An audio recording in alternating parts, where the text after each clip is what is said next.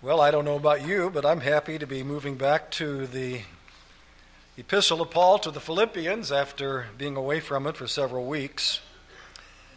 You recall that Paul is under house arrest in Rome. And as he awaits his trial, he writes a number of epistles. We don't know how many altogether, but 4 that are included by the direction of the Holy Spirit in the New Testament scriptures. We call these the prison epistles. They are Philippians, Ephesians, Colossians, and Philemon. We are currently preaching our way through the book of Philippians. A broad statement about chapter 1 tells us that it was written, among other things, to encourage the Philippian believers to persevere in the faith. There are always temptations to be turned aside to other things. And they, unlike ourselves, were facing serious persecution in their day from those who were enemies of the gospel. I mean real physical persecution, physical harm, jail time, and other persecutions that would make it easy for someone to say, I think I'll make my life easier. I think I'll stop professing to be a Christian. And so Paul writes to them to encourage them on in the faith. In chapter 2, Paul gives them and us several examples of faithful Christian service, starting with the perfect example. Let this mind be in you, which was also in Christ Jesus. That wonderful passage about the incarnation of Christ that emphasizes his humility, his self-sacrifice, his selflessness on behalf of others. And that's the perfect example of our service for the Lord. But beyond that, as we move toward the close of chapter 2 and the portion we are coming to today, Paul gives 2 more examples, not perfect examples, but 2 more good examples to follow in the persons of Timothy and Epaphroditus. And in talking about them, Paul also reveals some things about himself, and I think there's enough there about Paul that we could say he becomes yet another example of solid Christian commitment and service to the Lord that we can safely follow, though, again, no one can be followed as a perfect example except the Lord Jesus Christ.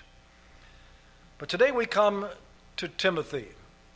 Paul has some things to say about Timothy, and in connection with what he says about Timothy, he has some things to say about some others. In regard to Timothy, he has some positive things to say.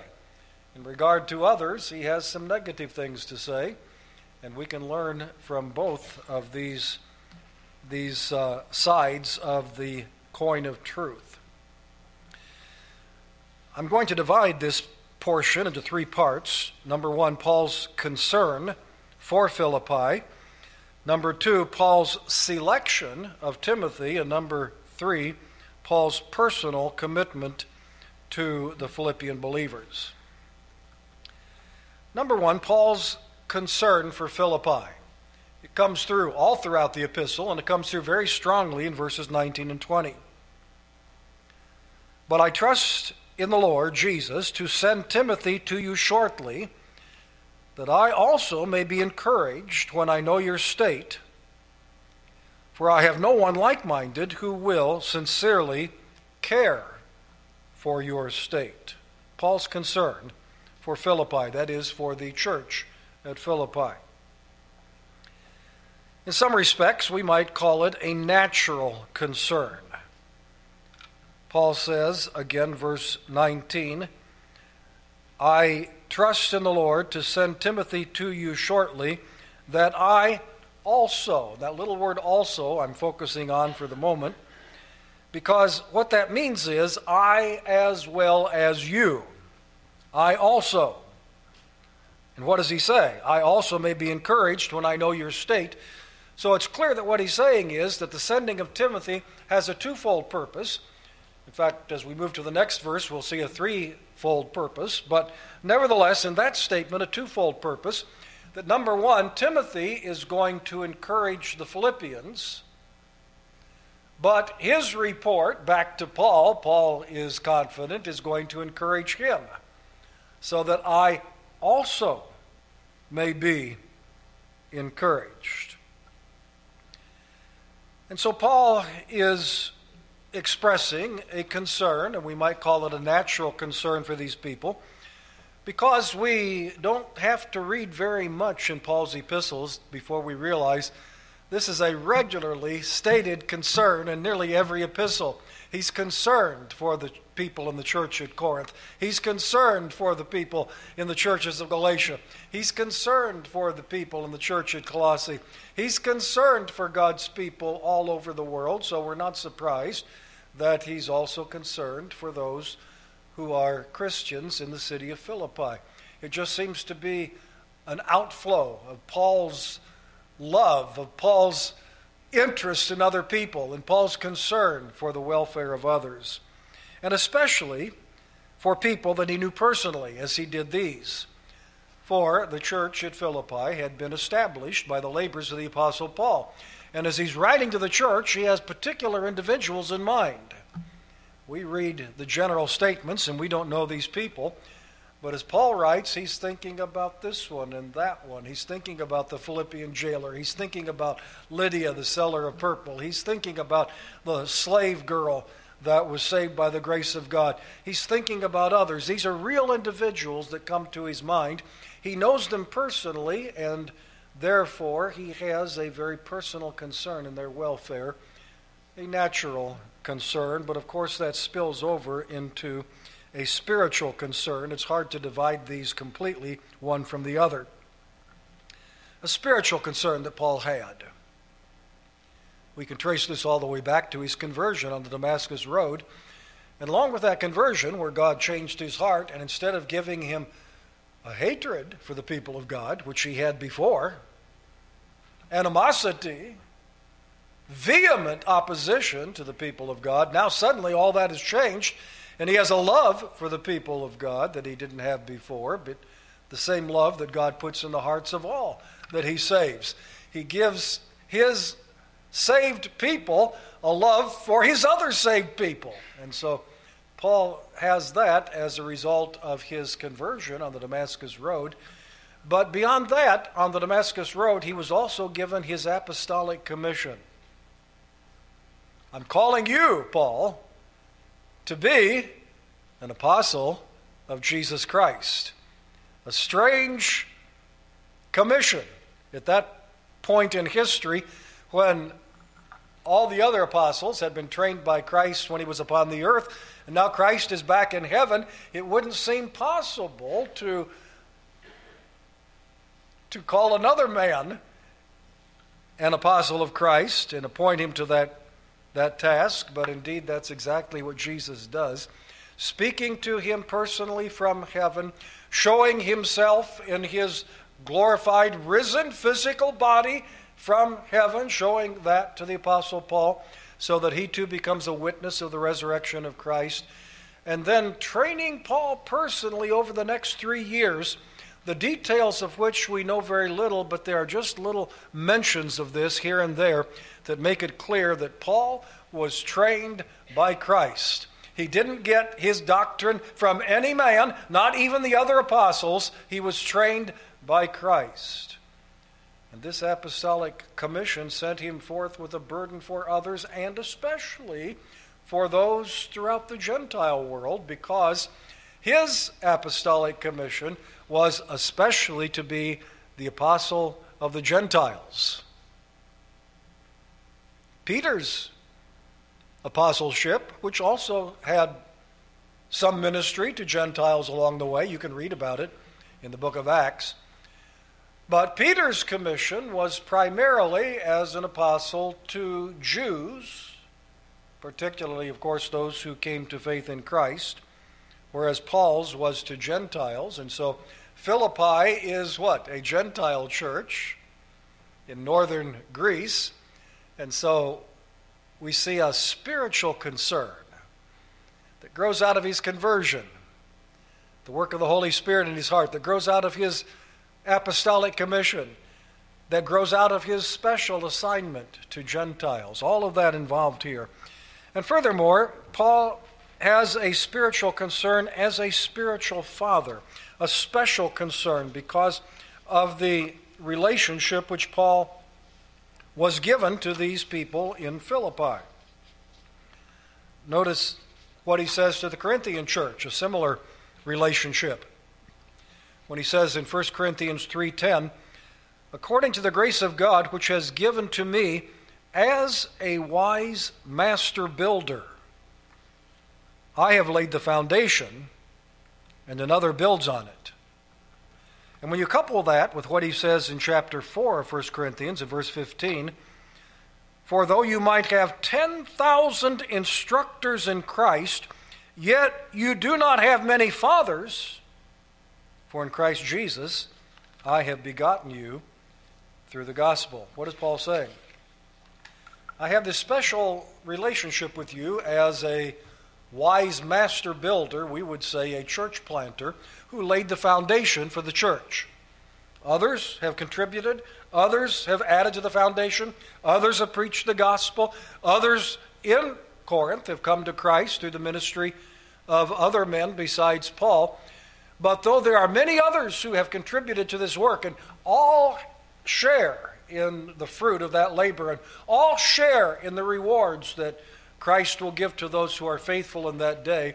Nevertheless, I have a special relationship to you as the master builder, as your spiritual father who has begotten you, speaking really of the birthing of the church more than the individuals in the church. I have birthed this church into existence. I am the master builder who laid the foundation. I am the church planter. And therefore, these are wonderful facts and worthy of commendation, but what Paul is saying is, this gives me special responsibility.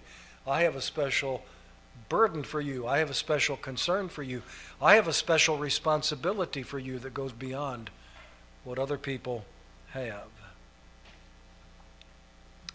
Paul's spiritual concern.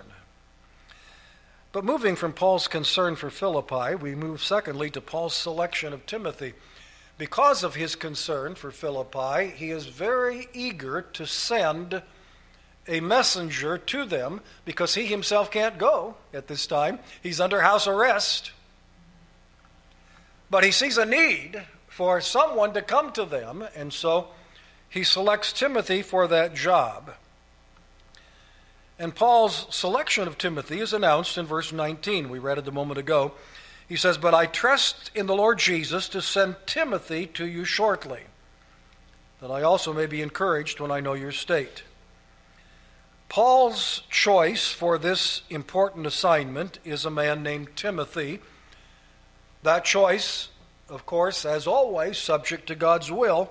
I trust in the Lord Jesus to send Timothy. I trust as the Lord Jesus allows, as the Lord Jesus approves, as the Lord Jesus sanctions my plans and what I believe are God-given desires, but I won't know until the Lord Jesus brings them to pass.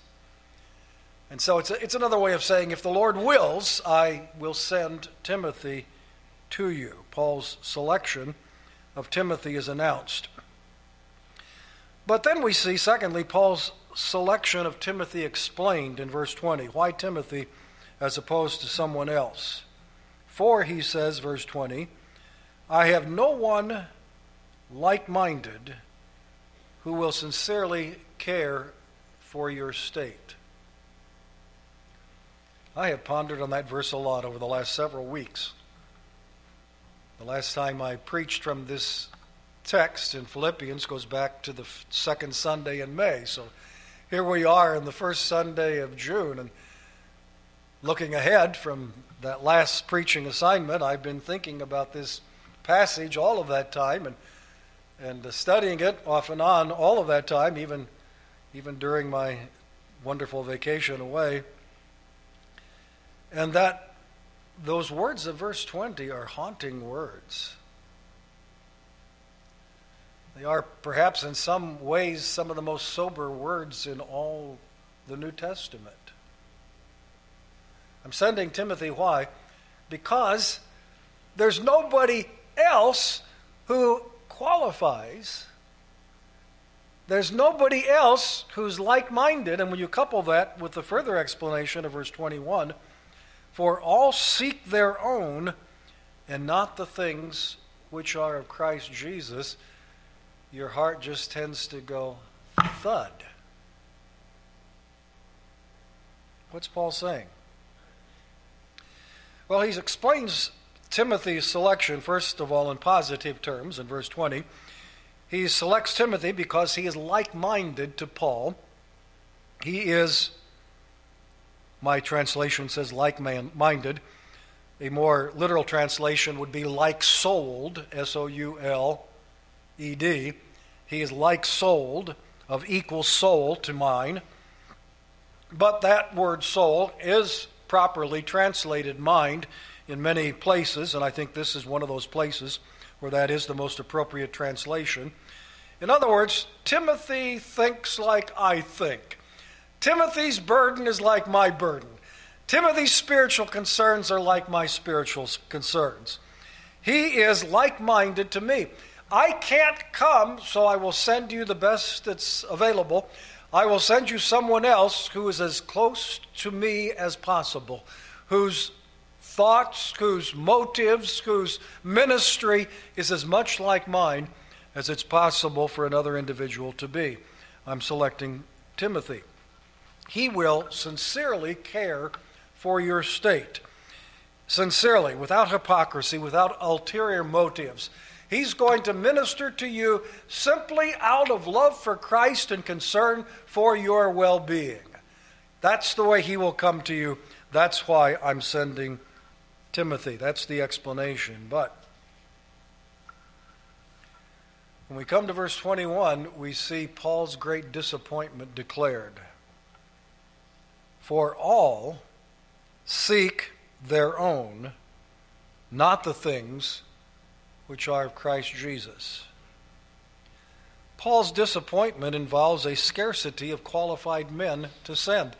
He's sending Timothy because he's highly qualified, but he's also sending Timothy because at the moment there's nobody else who is qualified. That's what's sad.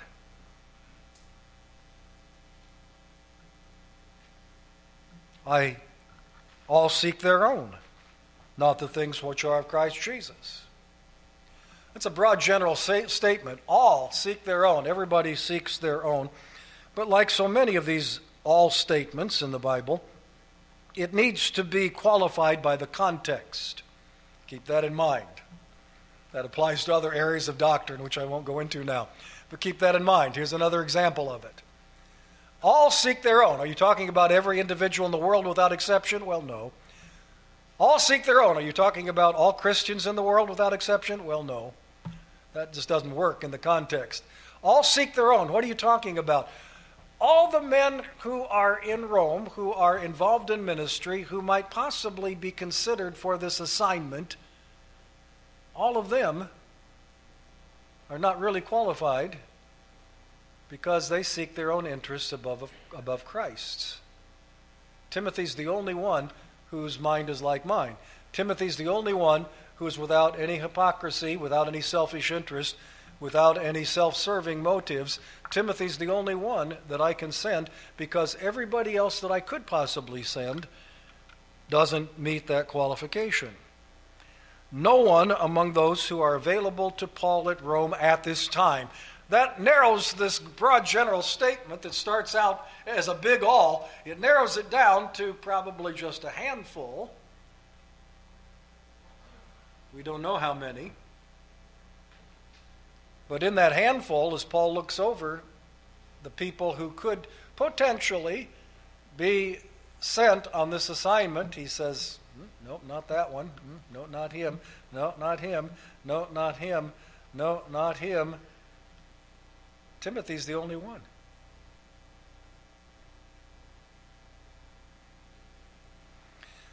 Now this tells me that some of those that traveled with Paul on his missionary team must have been away on other assignments. Titus must not have been with Paul at this time, because we know that Paul considered him trustworthy. Luke must not have been with Paul at this time, because we know that Paul considered him trustworthy. We don't know who these men are, because Paul doesn't name them. I suspect maybe Demas was one of these. He does name him later, as he actually defects completely from the path of following Christ. But at this time, these are men who are following Christ. They believe in Christ. They're following Christ. They're involved in gospel ministry in some fashion in the city of Rome, but Paul can't entrust them on this very significant assignment because he can't trust them, if they're sent to Philippi, to care for the spiritual state, to care for your state the way Paul would and the way that Timothy will. In other words, these are men who we would assume are saved. We can't see their hearts. And these are men who are involved in ministry, and we can see that that's true, and are therefore able, in the grace of God, to carry out some useful work in the cause of Christ, in the church at Rome, in the gospel work that's going on there. They can do some of those things, but there are some tasks that they're not qualified for because they're not totally committed to the Lord. And Paul will not send any self-serving men to Philippi if he knows it. He can't see every heart. He doesn't know every person, but as indications of what he's describing here reveal themselves in the words and actions of some of these men who are involved in ministry, Paul says, oh, what a disappointment that man shows, that when push comes to shove, he's going to put his own interests ahead of Christ and others. And that's disappointing, and I can't send somebody like that to Philippi.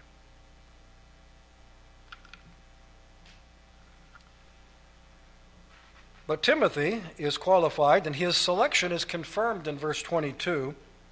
But you know his, that is Timothy's, proven character, that as a son with his father, he served with me in the gospel.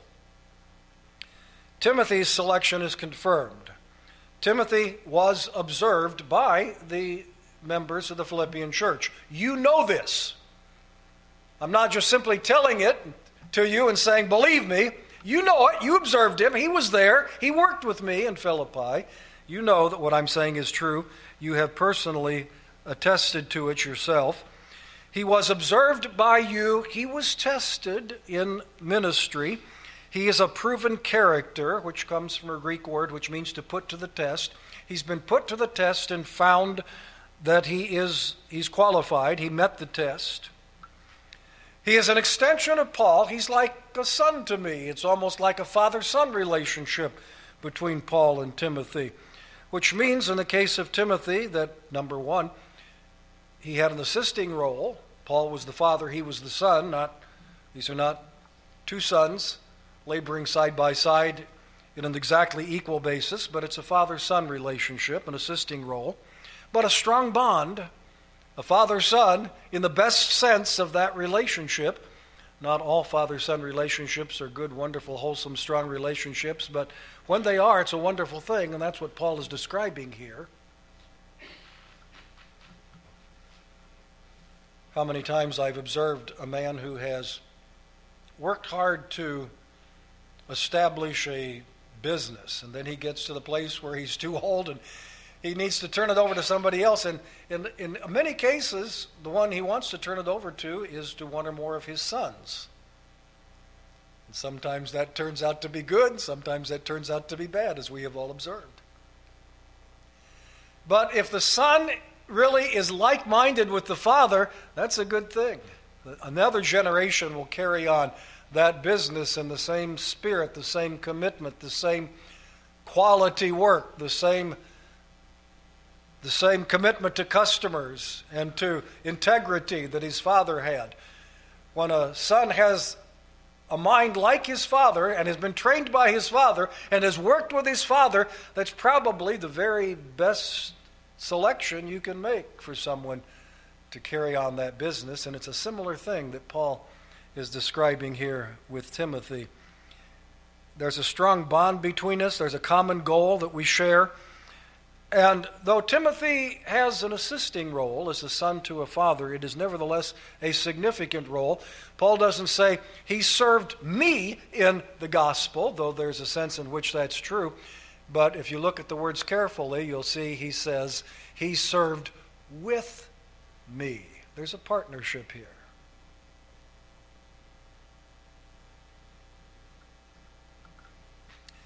And so Timothy's selection is confirmed. And then in verse 23, interestingly, and this might seem like unimportant details, but they seemed important to me. Timothy's schedule is clarified in verse 23. Therefore, Paul says, I hope to send him at once. And back in verse 19, he says, I trust in the Lord Jesus to send Timothy to you shortly. I'm sending Timothy to you shortly. I'm sending Timothy to you at once. Translated in some Bibles, immediately. What does that mean? Well, it means immediately after something else happens first. Again, context. Context is king. Verse 23, therefore I hope to send him at once as soon as I see how it goes with me. This clarifies and explains the word shortly, the word at once, the word immediately. Immediately after Paul's legal verdict is announced. After the trial has been concluded, Paul clearly expects to be acquitted. He knows he's not guilty, and he believes he's going to be acquitted. But he also knows it's possible he could be pronounced guilty. But, and if he is pronounced guilty, then the likely outcome of that will be his execution. It will not be a just verdict, but it is a possible verdict. As we know, trials don't always render the right verdict. Juries don't always get it right. Judges don't always get it right. Sometimes because of their own corruption. Sometimes just because they're not God. They don't know all the facts. They can't see hearts. They don't know. They can only deal with the evidence that they have, and sometimes it's incomplete. So Paul isn't sure how the verdict will go, but he's pretty sure how it will go. He thinks he's going to be acquitted, but he's going to hold Timothy there until after the trial. But as soon as that not guilty verdict comes down, Timothy is going to be immediately dispatched to Philippi. That's what shortly means in this case. Now, I only mention that, well, for two things, but it's important, I think, to notice these small details. But there are other places in the Bible where immediacy may not mean what would appear to be immediacy to us. And context will help. And in some cases, we have a hard time telling from the context. We see things in the Bible about the second coming of Christ being shortly to take place, quickly to come, immediately to come, and 2,000 years have gone by. What are we to make of that? Well, something similar to this. Timothy's going to come quickly. He's going to come immediately, but not immediately.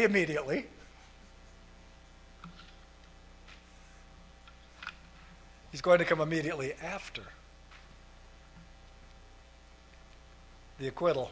And we don't even know at this point, Paul doesn't know when the trial is going to take place. Could be weeks, could be months. How long is it going to be before Timothy can be sent? We don't know. But when the time comes, whoosh, he's out of here. I'm sending him to you immediately. Well, let's see, what have we looked at? So far, Paul's concern for Philippi. Number 2, Paul's selection of Timothy. Number 3, Paul's personal commitment, verse 24. But I trust in the Lord that I myself shall also come shortly. There it is again, shortly. Paul's stated intentions. Paul plans to visit Philippi personally, and he will come shortly, just like Timothy will come shortly. But Timothy, who's not coming immediately, he's just coming pretty shortly, is going to come more quickly than Paul's going to come. Paul's going to come shortly, but not until after Timothy has come and probably even returned to Paul to give a report. But Paul will visit Philippi personally, and he will come as soon as possible. That's really what shortly has to mean in this context. He will come as soon as possible, as soon as circumstances allow. Now, he can't come. He's under arrest. He can't travel. When the verdict comes down, he will be free to travel, but evidently there are some things that he'll need to attend to that perhaps he couldn't attend to while he was under arrest, but they've got to be addressed before he's free to travel. We don't know what they are, but there's indication of such things here. But as soon as it's humanly possible, I'm going to come. That's Paul's intentions. But with that, we also see something of Paul's powerful indications. And what does he indicate? Well, by sending Timothy, he's making some statements. First of all, it's clear from his own statement of planned visit to Philippi in verse 24 that Timothy is not to be considered a replacement for Paul. Paul isn't saying, it's difficult for me to come right now, so I'm sending Timothy, and you'll have to be satisfied with him. That's the best that you can hope for. No, Timothy's not a replacement for Paul. He is the one who is suitable and most readily available for this assignment. And he's sent out of Paul's deep concern for them, and he can get there more quickly than Paul can. And he is coming because of Paul's willing sacrifice. Clearly, Timothy was Paul's most valued partnership in gospel ministry. And if there's anybody that Paul would have wanted to be at his side as he finishes up all of these details following the trial, it would have been Timothy, but he's willing to make the sacrifice of sending Timothy to them for the greater good of their spiritual welfare. But Paul is personally committed to them too, and they need to know that. This is his indication. He will come personally as soon as he can, and his personal visit will add to the message of sending Timothy to them at some sacrifice of how valuable Paul considers them to be, that he's willing to do that. But his personal visit, when that happens, will even doubly certify the value that Paul puts upon the Philippian believers. This is a powerful message, a powerful indication of Paul's love and concern for them. But Paul is submitted to God in all of these things, as he was in an earlier statement. But here in verse 19, he said, I trust in the Lord to send Timothy to you. Here in verse 24, he says, I trust in the Lord that I myself shall also come shortly. In other words, if God wills. Acquittal is expected, but execution is always a remote possibility. The outcome is in God's hands, not mine. I'm not depending upon famous Roman justice, which was probably the best justice that the world had seen in a long time. Nor is he depending upon his own superior ability. Paul was very intelligent. He was shrewd. He could defend himself very wisely. Paul was a good speaker, maybe not a great overflowing public orator, but he knew how to talk, particularly in small groups and one-to-one, and he was very persuasive. He had these gifts and abilities, but that's not what he's depending on to get him through this trial safely. What's he depending upon? God. It's in God's hands. The outcome is ultimately dependent upon God. God may use Roman justice. Paul is trusting he shall. God may use Paul's God-given abilities. No doubt he will. But the outcome is in God's hands, and whatever it is, acquittal or execution, Paul is fully submitted to God's will, whatever that may be. And that's the key, isn't it? It's easy to say, I'm submitted to your will, God, if it pleases me. But that's not real submission, is it? I submit to the will of God when it's the same as my will. Oh, that's not, there's no surrender involved in that, no submission involved in that. Are you surrendered to the will of God when it's not what you prefer? Are you surrendered to the will of God when you don't even know what it is and you give him a blank check and say, before I even know, the issue's settled. Whatever it is, I'm content. Not my will, but thine be done. I surrender to thy will. That's what Paul is demonstrating here. But what makes Timothy an effective servant of Christ? And in this passage, two things primarily. Number one, an unselfish devotion to Christ and others. Not my interests first, but Christ's interest first. And the welfare of others first, like Christ taught us.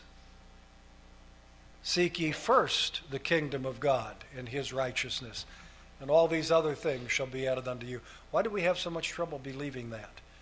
Why do we believe, I've got to take care of this. I've got to make this happen. I've got to take care of this matter. I can't trust God for that. Seek ye first the kingdom of God in his righteousness. And all these other things of life, whatever is needed, God promises to supply. Put him first. He promises to. Put him first. Demonstrate your trust in him. And that's, number one, what made Timothy a good servant of Christ. He had unselfish devotion to Christ and others. And number two, a willingness to serve in a secondary position. How long was Timothy going to be an assistant instead of the main leader? Until God took Paul off the scene. When would that be? Only God knows. How long was Timothy willing to do that? Until God deemed otherwise. Until God said, I'm taking Paul. Now, Timothy, you've got to bear greater responsibility. That's the attitude. That's what made Timothy effective. Now, in a few closing moments, let me try to make some specific applications of all of this. First of all, in regard to gospel ministers, oh boy. This text makes it clear that some gospel ministers are self-serving.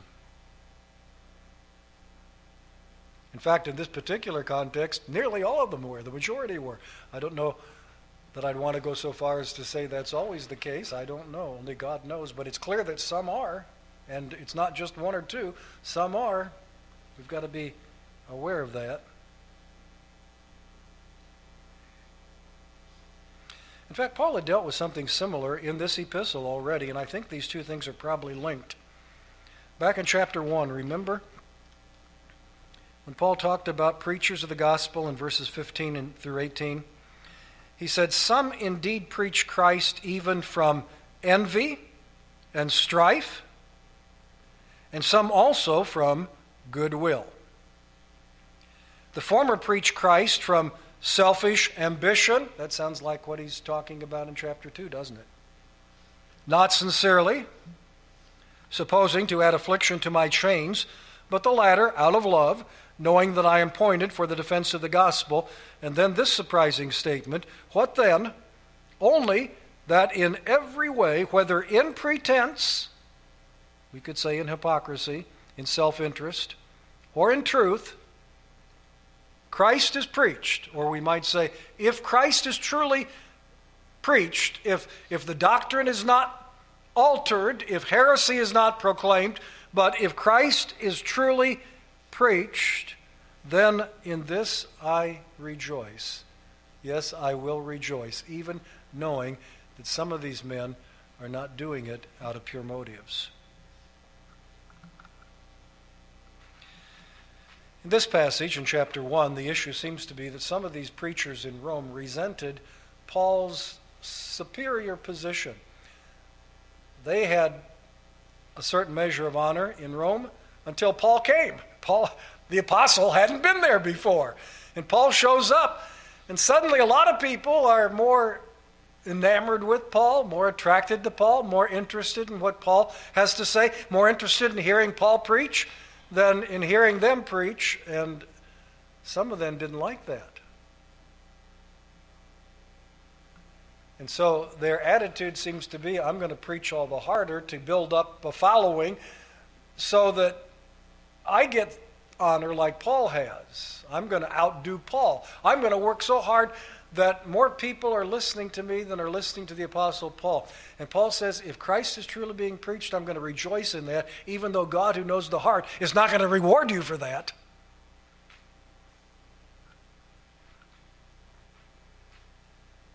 But you see, God draws straight lines with crooked sticks. You say, really? Yes. How often? Always. The issue is not when, the issue is how crooked is the stick. Sometimes maybe a little crooked, sometimes greatly crooked. But if God uses any human being, and he uses us all, he's always using crooked sticks, isn't he? And yet he always gets his work done perfectly, infallibly. In the final analysis, it's going to be faultless. It's going to be beautiful beyond imagination. And he did it primarily with fallen sons and daughters of Adam, redeemed in most cases, though sometimes he even uses unredeemed people for these things. But God draws straight lines with crooked sticks. God gets his work done even when ministers of the gospel aren't what they ought to be. But oh, how grievous it is when they're not what they ought to be.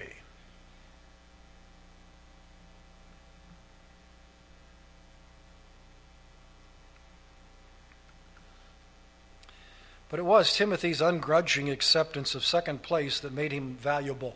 These others in chapter 1 didn't seem to be willing to take second place to the Apostle Paul, but Timothy had no problem with that.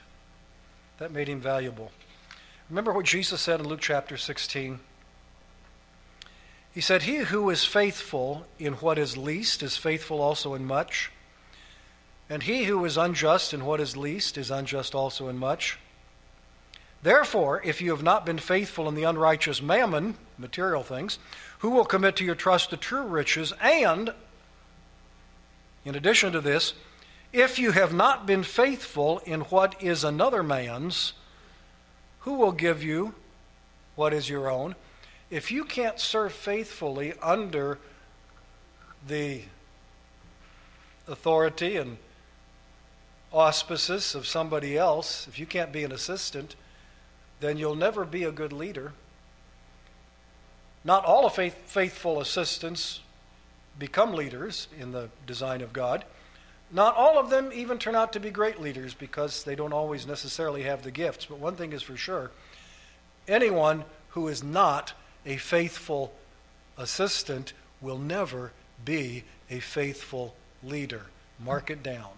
That's what the Bible is telling us. You want to be an effective servant of the Lord Jesus Christ? Find the lowly place. Isn't that what Christ taught us? Find the lowly place. Become the servant. Wash people's feet. Take the lowest position. And let Christ promote you and advance you and elevate you as it pleases him. And when it happens, don't let that captivate your heart either. Always a slave. A servant. That makes you effective. But isn't it interesting that though Paul knows this about these men, somehow they'd said enough, somehow they'd done enough that he was able to recognize this problem, even though he couldn't see their hearts. But though he knows this about these men, that they're putting their own interests ahead of Christ. They appear to be serving Christ. They're involved in ministry. They appear to be servants of the Lord Jesus Christ, but Paul knows that really their heart's motive is their own interest above Christ. But even though that's true, Paul does not fire them. Paul doesn't dismiss them. He had the authority to do that. Paul doesn't even publicly denounce them. He doesn't name any names here. We don't know who he's talking about. Now, there are some offenses that rise to that level. Alexander the coppersmith hath done me much wrong. May the Lord reward him according to his deeds. That's coming down pretty hard. Demas hath forsaken me, having loved this present world. That's identifying someone who was a serious defector. But in this area where people are from all measurable evidences are serving the Lord, they're not doing it with unsound doctrine, they're not doing it with, they're not stealing along the way, they're not doing anything that's obviously of a disciplinary nature. The best thing to do, according to the example of Paul, is leave them alone, kind of like the tares among the wheat. Leave them alone, let God deal with it. If he wants to root them out, he'll bring something serious to pass so that they become an Alexander the coppersmith that has to be denounced. And if not, leave them alone, leave them alone, leave them alone. God will use them. He'll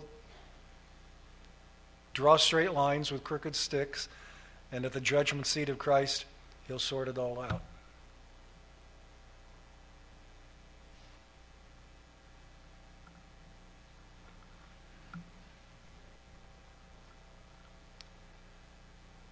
I think I'll call that my last application. I'm reminded of the words of a familiar song. Search me, O God, and know my heart today. Try me, O Savior, and know my thoughts, I pray. See if there be some wicked way in me. Cleanse me from every sin and set me free. You see, and I didn't have time to develop this, but it isn't just ministers that serve the Lord out of self-interest. It's whatever you want to call them, regular Christians, lay people, just as much, maybe more so. We better be examining our own hearts. We better be repenting of our sins. We better be asking God to show us our selfish desires. We better be committing them to the Lord and recommitting ourselves to the Lord, rededicating ourselves to the cause of Christ, surrendering again and again to his interest first, to seeking first the kingdom of God, all the way home until we get safely home to heaven. Shall we pray? Father, help us. Oh, help us not to slide into selfishness, into self-interest instead of serving you with a whole heart. We ask it in Jesus' name. Amen.